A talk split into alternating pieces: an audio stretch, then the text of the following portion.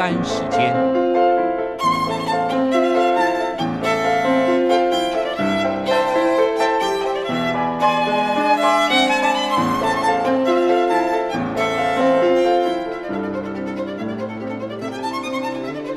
由天安门学生运动领袖王丹主讲。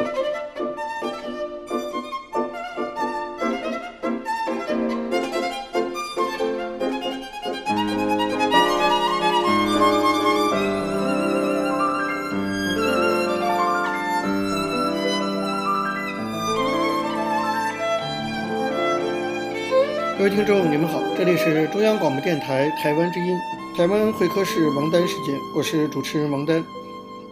我们首先进行的是第一个单元大陆时事评论。那么在这个单元中呢，我们当然继续讨论啊，跟武汉肺炎疫情有关的，现在正在发生这些事情。那么上次我们讲到啊，就是当年不是有一个红三代嘛，开着这个大奔啊进了故宫，现在。社会上有些开玩笑的说法，说是因为这个红三代开着大奔压了龙脉啊，导致后来这个疫情的爆发。当然开玩笑的说法，但是你可以知道哈，当初这种高官子女的嚣张啊，确实是引发了社会的众怒。其实我们也知道，中共自己呢也反复的在党内强调，要各级官员管好自己的子女，因为他们知道这些不懂事的小孩的嚣张是会引起社会很大的反感的。但是所谓百密一疏啊，虽然尽量的去控制自己的子女，但是突然呢就冒出了这个高露，就是何长工的孙媳妇这么一个其实非常的肤浅啊、不明事理的这个红三代。高露的冒出啊，应该说是事先完全无法防范的。就是共产党它的体制再怎么严密啊，你也没办法防范住哈每一个人。那么像高露这样的人，平时也不显山露水，何长工也不是什么多大的干部。那么谁注意不到高露这个层次，结果他给中共惹了祸，这就是什么呢？这就是我们常说的突发事件，这是无法掌控的。其实武汉的疫情也是一样，当局再怎么加强对社会的控制，但是你控制不了病毒啊。疫情的出现根本不是任何人可以预料和事先防范的。这两件事情表面上看起来啊，性质不一样。但是呢，其实就是我刚才讲，我们都可以把它从性质上归类为同一个事情，那就叫突发事件。任何一个政府，不管它如何的小心谨慎的防范社会风险，但是永远无法防范突发事件。所以，其实最终对一个社会考验的啊，还是这个社会它实行的制度的合理性。因为你只要有一个合理的制度啊，这些制度就是为出现突发事件做准备的。有一个好的制度在，即使突发事件发生了，那么我们只要按照这个制度设定的一些具体的程序做法来相应的处理啊，总归是可以解决的。但如果制度不好的话，遇到突发事件就会出现巨大的危机。那么在这一点上，集权政治当然不如民主政治，这两种完全不同的制度啊。我们知道，集权政治它的制度的很大特点就包括信息封锁啊，这个对疫情处理就是非常大的伤害。而民主政治呢，有言论自由作为保障啊，任何疫情一旦发生，很快就会立刻曝光出来，就可以及早的加以防范。所以，以疫情为例的话，你就知道，面对突发事件啊，不同的制度当然有不同的治理效果。这就是为什么历史上大多数的这种集权政权最终都还是被淘汰了的根本原因，就是他们这套制度无法面对突发事件。那我想，中共作为一个当代的集权政治，哈，自然也不会例外。从过去去年的猪瘟啊，到今年的肺炎，都反映了公共卫生啊，已经成为环境保护之后重大的民生危机的一个爆发点。那可以说，这样的瘟疫或者这样的疫情，其实就算这次武汉肺炎平缓了，那么未来我相信哈，如果不从制度上去做这调整的话，其实这样的瘟疫的出现。即使在民主国家也是很难去防范的。不管怎么样，现在疫情还继续扩散之下，哈，我觉得从分析的角度看，我们还是有很多值得继续去观察的。比如说，疫情到底会怎么发展？真实的死亡数字啊，确诊的数字，官方公布的数字，恐怕没有几个人去相信的。那么，但是当局为了挽救经济呢，又开始要大规模的复工。复工会有一亿四千万人啊回到原来的工作岗位，这样大规模的人口流动，百分百会带来新的哈这种群聚感染，那么疫情显然还会继续扩散。那么在疫情扩散和经济发展之间，中共居然选择了经济发展，那么可见他们没有把人命放在心里。这样会不会引起更大的这种社会的反弹？我觉得这是非常值得观察的。这次这由于他们的刻意隐瞒，导致疫情已经扩散到全世界二十六个国家。那么很多的媒体都在说，现在全球的反中浪潮都已经在掀起了。那么很多国家都禁止飞机在飞中国啊等等。那么中国作为一个崛起的大国，在过去的二三十年里啊，成为世界瞩目的焦点啊，而且这个声势浩大。前几年甚至要跟美国啊相抗衡，作为一代天朝啊盛世。这个盛世会不会由于这次武汉疫情而走到了一个转折点？那么中国在国际社会的形象、地位、影响力以及真正的实力对比啊，等等，都会不会受到很大的冲击？我觉得这也是这次武汉疫情啊，给我们提供了很大的一个观察点。当然，第三个观察点，我觉得也非常重要啊，就是中国的经济发展。我们知道，中国其实从四五年前经济就开始下滑，这两年已经下滑得非常的明显。中国的 GDP 增长现在已经降到了百分之六，连百分之六都很难保住。这还是在武汉疫情没有发生的情况之前的预估。那么现在武汉疫情的发生对经济，我们当然都知道是非常非常致命的打击啊！至少有两个月的时间，整个中国的工业生产基本上是停摆的，这个损失是完全无法评估的。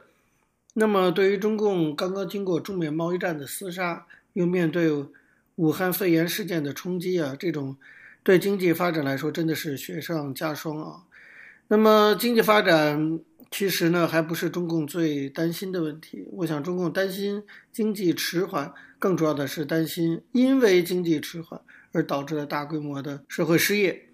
那么，如果出现哈几千万人的这种无业的游民在社会上游荡，有心含着怨愤的话，哈，这对社会稳定、对中共的统治当然是极大的冲击。所以，这次武汉肺炎对中国经济造成的损失到底能够是多大？我觉得这也是非常值得去观察的。再有一点呢，我觉得还值得观察的呢，就是追责的问题啊。出这么大的事，死了这么多人，当然要追究责任。现在我们看到习近平他的做法哈，就是追究地方官员的责任。这个湖北省委书记、武汉市委书记都已经被撤职，换上了习近平自己的亲信。但这样能不能够服众，实际上是很成问题的。因为我们其实也都知道，习近平很早很早就对世界卫生组织总干事讲过，说整个这场这个防疫战争啊是他在亲自指挥、亲自部署的。按理说，如果是真的是他亲自指挥、亲自部署，那你说他应该亲自负责，对不对？这个道理很简单，你不能说指挥是你指挥的，然后出了事儿让让手下负责。如果他真的这样做啊，那么在党内一定会有很大的反弹啊，会受到这种非议。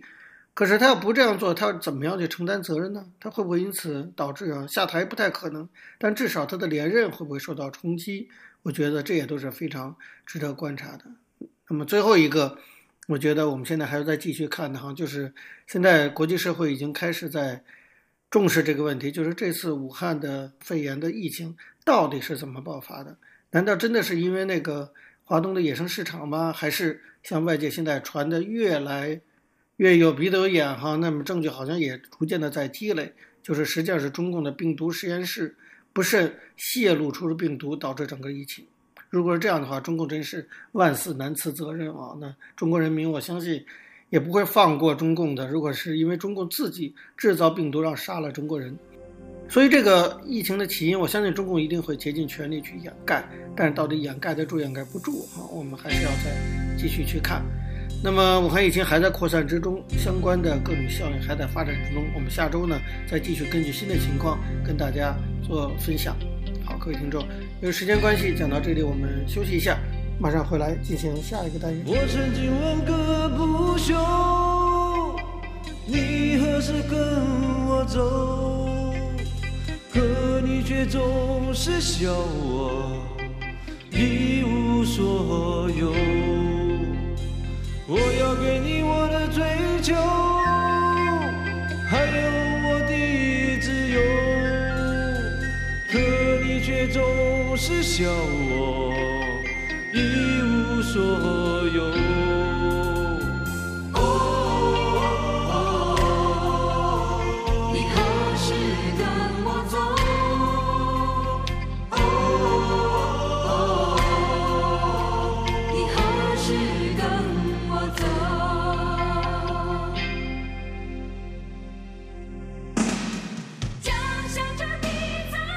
各位听众，你们好，这里是中央广播电台台湾之音，台湾会客室王丹时间，我是主持人王丹。我们接下来进行的是历史回顾专栏，在这个专栏中呢，我们要根据一些当事人的口述历史，回顾一下中国改革开放以来走过的历程。我们根据的是欧阳松等主编的《改革开放口述史》一书。延续上次内容啊，我们继续介绍原国家纪委主任曾培元关于中共提出的。西部大开发战略这个决策的前前后后，曾培元说，在认真学习领会江泽民讲话的基础上，经过两个多月的研究，综合各方面观点，国家纪委呢形成了四点意见。我向江泽民做了扼要汇报：一是我国要在二十一世纪中叶实现第三步战略目标，没有西部地区的发展是不可能的；只要有条件，就要尽早加快西部地区发展。二是在有效需求不足的新形势下，抓住时机实施西部大开发，对于整个国民经济的持续快速健康发展具有重要意义。西部发展潜力很大，只要策略对头、方法得当，开发西部不会成为国家的包袱。三是如果东西部地区长期发展不平衡，就会影响全国发展，经济问题也可能扩展到政治和社会层面，容易引发各种矛盾，影响社会稳定、民族团结和国家安全。四是西部地区生态环境加剧恶化，如果现在还不采取科学的应对措施，使生态环境恶化趋势得到有效遏制并逐渐改善，可持续发展就会落空。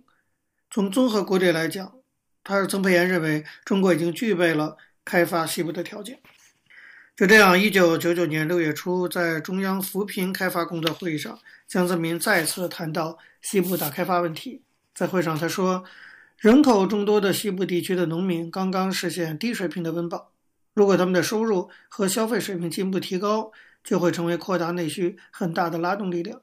加大中西部地区扶贫开发的力度，不仅可以解决贫困人口的温饱问题，而且对于扩大内需、促进全国经济的发展也是至关重要的。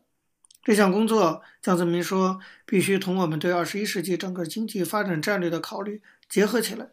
同加快中西部地区建设、缩小东西部地区发展差距、实现共同富裕的目标结合起来。他还说，加快中西部地区发展步伐的条件已经基本具备，时机已经成熟。我们如果看不到这些条件，不抓住这个时机，不把该做的事情努力做好，就会犯所历史性错误。接着，六月十七号，江泽民在西安亲自主持召开西北五省区国有企业改革发展座谈会。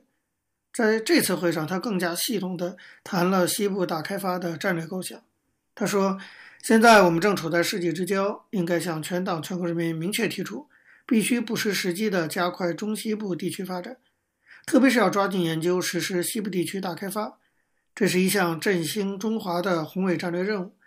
实现了这个宏图大略，其经济、文化、政治、军事、社会的深远意义是难以估量的。”江泽民说：“全党和全国上下都必须提高和统一认识，没有西部地区的稳定，就没有全国的稳定；没有西部地区的小康，就没有全国的小康；没有西部地区的现代化，就不能说实现了全国的现代化。”他还说：“之所以用‘西部大开发’这个词，就是说，不是小打小闹，而是在过去发展的基础上，经过周密规划和精心组织，要迈开更大的开发步伐，形成全面推进的新局面。”所以叫大开发。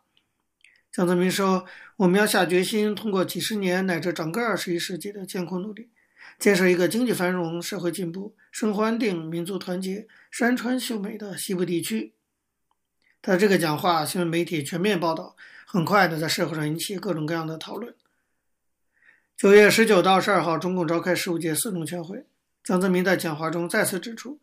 实施西部大开发和加加快小城镇建设是关系中国经济和社会发展的重大战略问题，应该提上议事日程，进行全面调查研究，拿出方案加紧实施。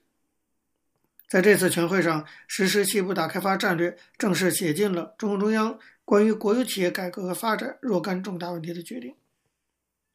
所以，从两会党员负责人会上的讲话，到扶贫开发工作会讲话和西安座谈会讲话。再到十五届四中全会讲话，江泽民反复提出西部大开发战略，把它作为中国社所谓的社会主义现代化建设和实现中华民族伟大复兴的一项重大决策提上了党和国家的议事日程。二零零五年二月，在西部大开发五周年之际，那个时候的中共中央总书记、国家主席兼中央军委主席已经是胡锦涛了。胡锦涛也指出，实践证明中共中央关于实施西部大开发的战略决策和指导方针是正确的，要坚定不移地把西部大开发继续推向前进。从西部大开发战略正式提出，现在已经快二十年了。今天呢，回顾当年决策过程，可以看到当时的中共领导集体在考虑的其实主要还是社会政治稳定，那么担心东西部发展的差距引发政局的不稳。那么江泽民在西安召开的会议上提出了西部大开发战略以后，国家纪委赶快研究实施方案，形成了初步设想以后。纪委主任曾培炎说：“他想再听听西部地区的领导干部的意见。”所以，一九九九年十月，在中华人民共和国国庆五十周年刚过的时候，那个时候青海和西宁已经到了深秋了。当时呢，青海省迎宾馆会议室举行了热烈的讨论，国家纪委在这里召开了“十五计划思路”西部地区座谈会，主题就是集思广益，共谋西部发展大计。重点讨论加快西部大开发的思路、目标、重点任务、政策措施。国家纪委主任曾培炎在会上做了题为“加快西部地区开发，促进地区经济协调发展”的讲话。西部地区各省区市和新疆生产建设兵团的副省级领导，还有纪委主任都参加了会议。国家纪委十几位司局长参加会议。会议期间，江泽民还专门打了电话，了解中央事务计划建议起草的准备工作。借这个机会，曾培炎就把座谈会的情况也向江泽民做了汇报。曾培炎说，中央决定实施西部大开发战略以后，各方面已经开始进行准备。这次会上，同志们提出，现阶段开发西部应当有新思路、新办法、新机制。国家呢，需要出台一些重大政策措施，包括加大财政支持、加快科技进步、优先发展教育、吸引和培养人才、扩大对内对外开放等等。还应当建设一批标志性的工程。江泽民听了汇报以后很高兴，说意见都很好啊，还要求国家纪委加强研究，尽快拿出西部大开发的实施方案。这一年，中共中央的领导人多次到西部地区考察，国务院总理朱镕基去了陕西、云南、四川考察，又在十月下旬去甘肃、青海、宁夏，就实施西部大开发战略进行调研。朱镕基说。加快西部地区发展是邓小平关于中国现代化建设战略思想的重要组成部分，是促进各地区共同繁荣、共同富裕的必然要求。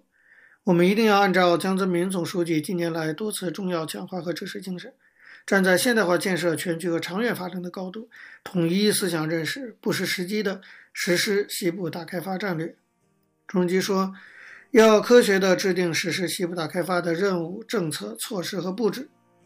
当前和今后一个时期，最重要的要抓好以下几个方面的工作：进一步加快基础设施建设，切实加强生态环境保护和建设，积极调整产业结构，大力发展科技和教育。这是中基对西部大开发的一些看法。各位听众，由于时间关系，讲到这里，我们休息一下，马上回来进行下一个单元。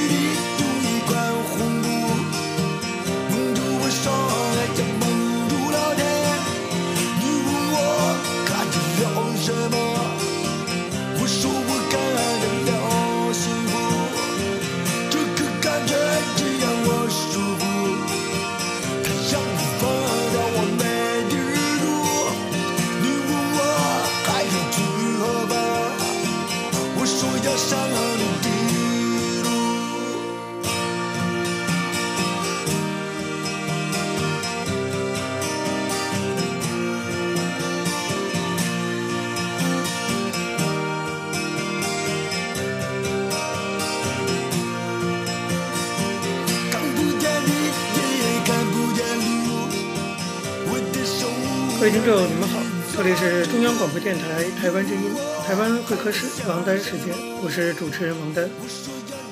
在今天的台湾经验专栏中，我们要向大家介绍的是一位台湾重要的政治人物，原高雄市长陈菊。我们希望呢，从他的人生经历中，可以让大家看到台湾曾经走过的一段历史。我们依据的是张丽佳的《台湾局艺术》。延续上周内容啊，我们继续介绍陈菊在劳委会诸委人内卷入的高捷太劳的事件。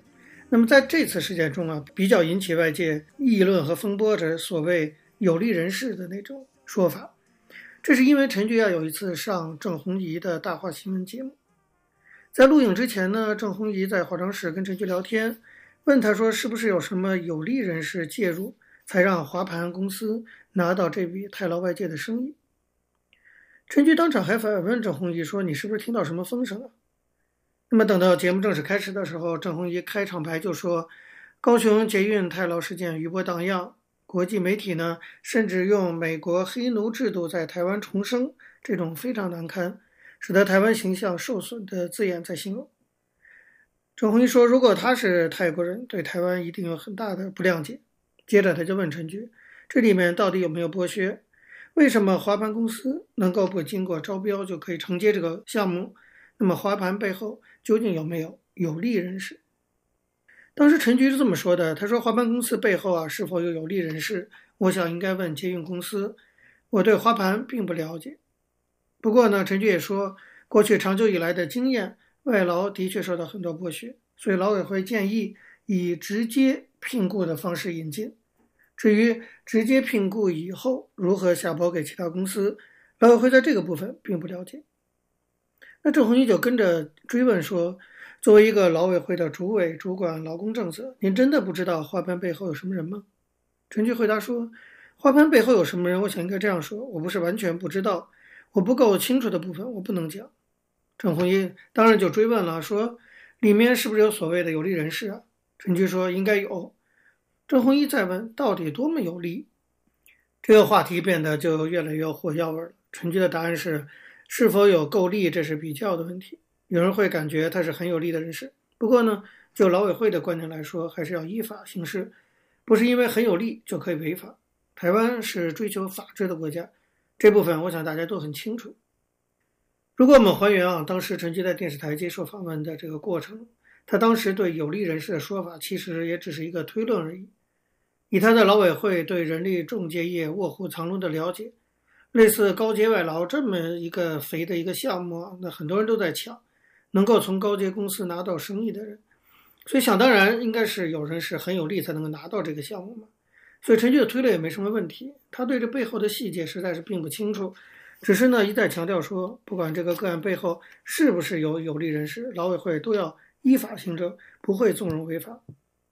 不过第二天一些媒体啊以及。国民党的立委立刻就抓住这句话，穷追猛打，说高捷案确实存在有利人士。其实，在高捷太劳抗争事件爆发以后，华盘的各种风言风语已经就开始在政界流传了。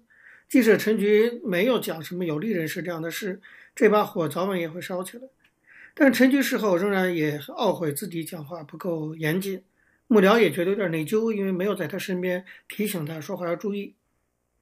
因为太劳遭受压迫，内心备受煎熬的陈菊，终于在八月二十六号去面见了当时的行政院长谢长廷，口头表达辞意。陈菊回忆说：“我向谢院长说，如果到头来有人需要负责，请院长不必客气。我愿像罗文嘉当年在台北市政府拔河断臂事件一样，辞职承担下来。”院长当时回了一句说：“三八了，要我不必再提这件事。”然而政坛的。这种各种的幕后操作越演越烈，媒体呢也总是以两位高雄市长的可能参选人的竞争来看待这件事情，让陈菊感到非常的无奈，有点不高兴。八月二十六号晚上，陈菊接受年代电视《台湾新生》的访问，直指高捷公司应该为泰劳抗争负最大的责任。那时候，他也承认说自己身为劳会主委，当然也要担负监督不周的责任。他在访问的时候说。处理这个抗争事件是基于维护劳工人权立场，跟他选不选高雄市长完全没有关系。这次事件已经严重影响台湾的国际形象，劳委会会尽力挽救，这个比救火还急。陈菊说，如果这个时候还要想到选举，简直是非常可耻的事情。同时，陈菊也透露说，他准备向行政院长自请处分，如果社会要求他负全责，甚至要求他下台，他也会欢喜担当。其实等于向外界开始透露一些风声。到了八月三十号星期二，陈菊亲自把劳委会、高雄捷运太劳人权查查专案小组的正式报告交给了行政院长谢长廷，同时呢，也准备好了自己的书面辞呈。谢长廷那时候正有别的事，急着要先离开，两个人也没法好好的详细讨论一下调查报告的内容。陈菊呢也不太方便在众目睽睽之下就把辞呈交上去，于是呢，他将这份辞呈就交给了行政院当时的秘书长李应元，也是他的好朋友。对于陈菊的辞职的请求，曾经口头拒绝过他的谢长廷对此沉默了好几天，他既没有明确表示批准，也没有退回这个辞呈。而另一方面，在陈菊辞职的过程里，从头到尾，总统陈水扁也没有找过陈菊，也没有透过什么管道表达看法。所以，到底陈菊要不要辞？那大家都在观望。既然提出了辞呈，陈菊就不准备接受慰留。第二天的行政院院会，请辞待命的他就没有再来出席，由当时劳委会的副主委赖进林代打。劳委会调查小组报告也是在那一天正式公布的。那天院会，院长谢长廷指示，由政务委员许志雄召集成立调查小组，检讨政府机关管理制度与行政责任的问题。尽管行政院解释希望厘清行政部门的责任归属，不过这一决定啊，还是引发了外界对于谢长廷到底还信不信任陈菊的一些猜测。谢长廷迟迟没有对陈菊请辞表示一个态度，陈菊也没有对外透露什么内幕。不过消息传到高雄时，九月二号，TVBS 电视台从高雄就做了独家报道。几周以后，在一个私下场合，也有行政院的高层人士承认说，这个消息确实有人从行政院透露出去。陈菊请辞的消息走漏，外界有很多政治联想。当时传得最广的说法是，有人乐见陈菊的下台早日成真，并指呢他向后续的政治是铺陈，也就是说，他去想高雄市长。直到这个时候，陈菊仍然认为陈水扁总统及谢长廷院长对于高捷太劳事件没有成见，也没有预设立场。行政院证实陈菊请辞以后，陈其迈随即也向外界透露说。他早在八月二十八日就向谢长廷口头请辞，三十提出了书面辞呈。在这样的情况下，行政院强调将双双慰留陈菊和陈其迈，等到许志雄的报告出来，谢长廷要再做批示。请辞消息曝光，谢长廷在九月四号找了陈菊到他的官邸恳谈，劝他说：“你可不可以不要走？”但陈菊说：“幕僚已经通知媒体要召开记者会，不可能在记者会有说他不要辞了。”身为长期的政治工作者，他不可能变来变去的。九月五日下午两点，陈菊正式召开记者会。一身浅灰衣着的他，在记者会上几度哽咽，发表了他的辞职声明。面对许多劳委会的同仁，从各地赶来为他加油的那些朋友，很多人都伤心的哭红了眼睛。陈菊终于向大家说出了后会有期，从此呢就离开了劳委会。好，各位听众。由于节目时间的关系，今天的台湾会客室王丹时间到这边结束了。非常感谢您的收听。如果各位听众对我们的节目有任何的指教，可以写信到台湾台北市北安路五十五号王丹收，或者发电邮件到八九六四 @rti dot org dot tw 给我。我是王丹，下次同一时间再见。没有烟抽的日子，没有烟抽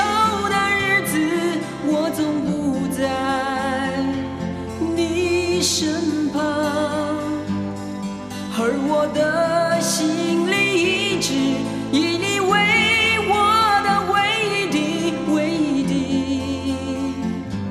一份希望。天黑了，路无法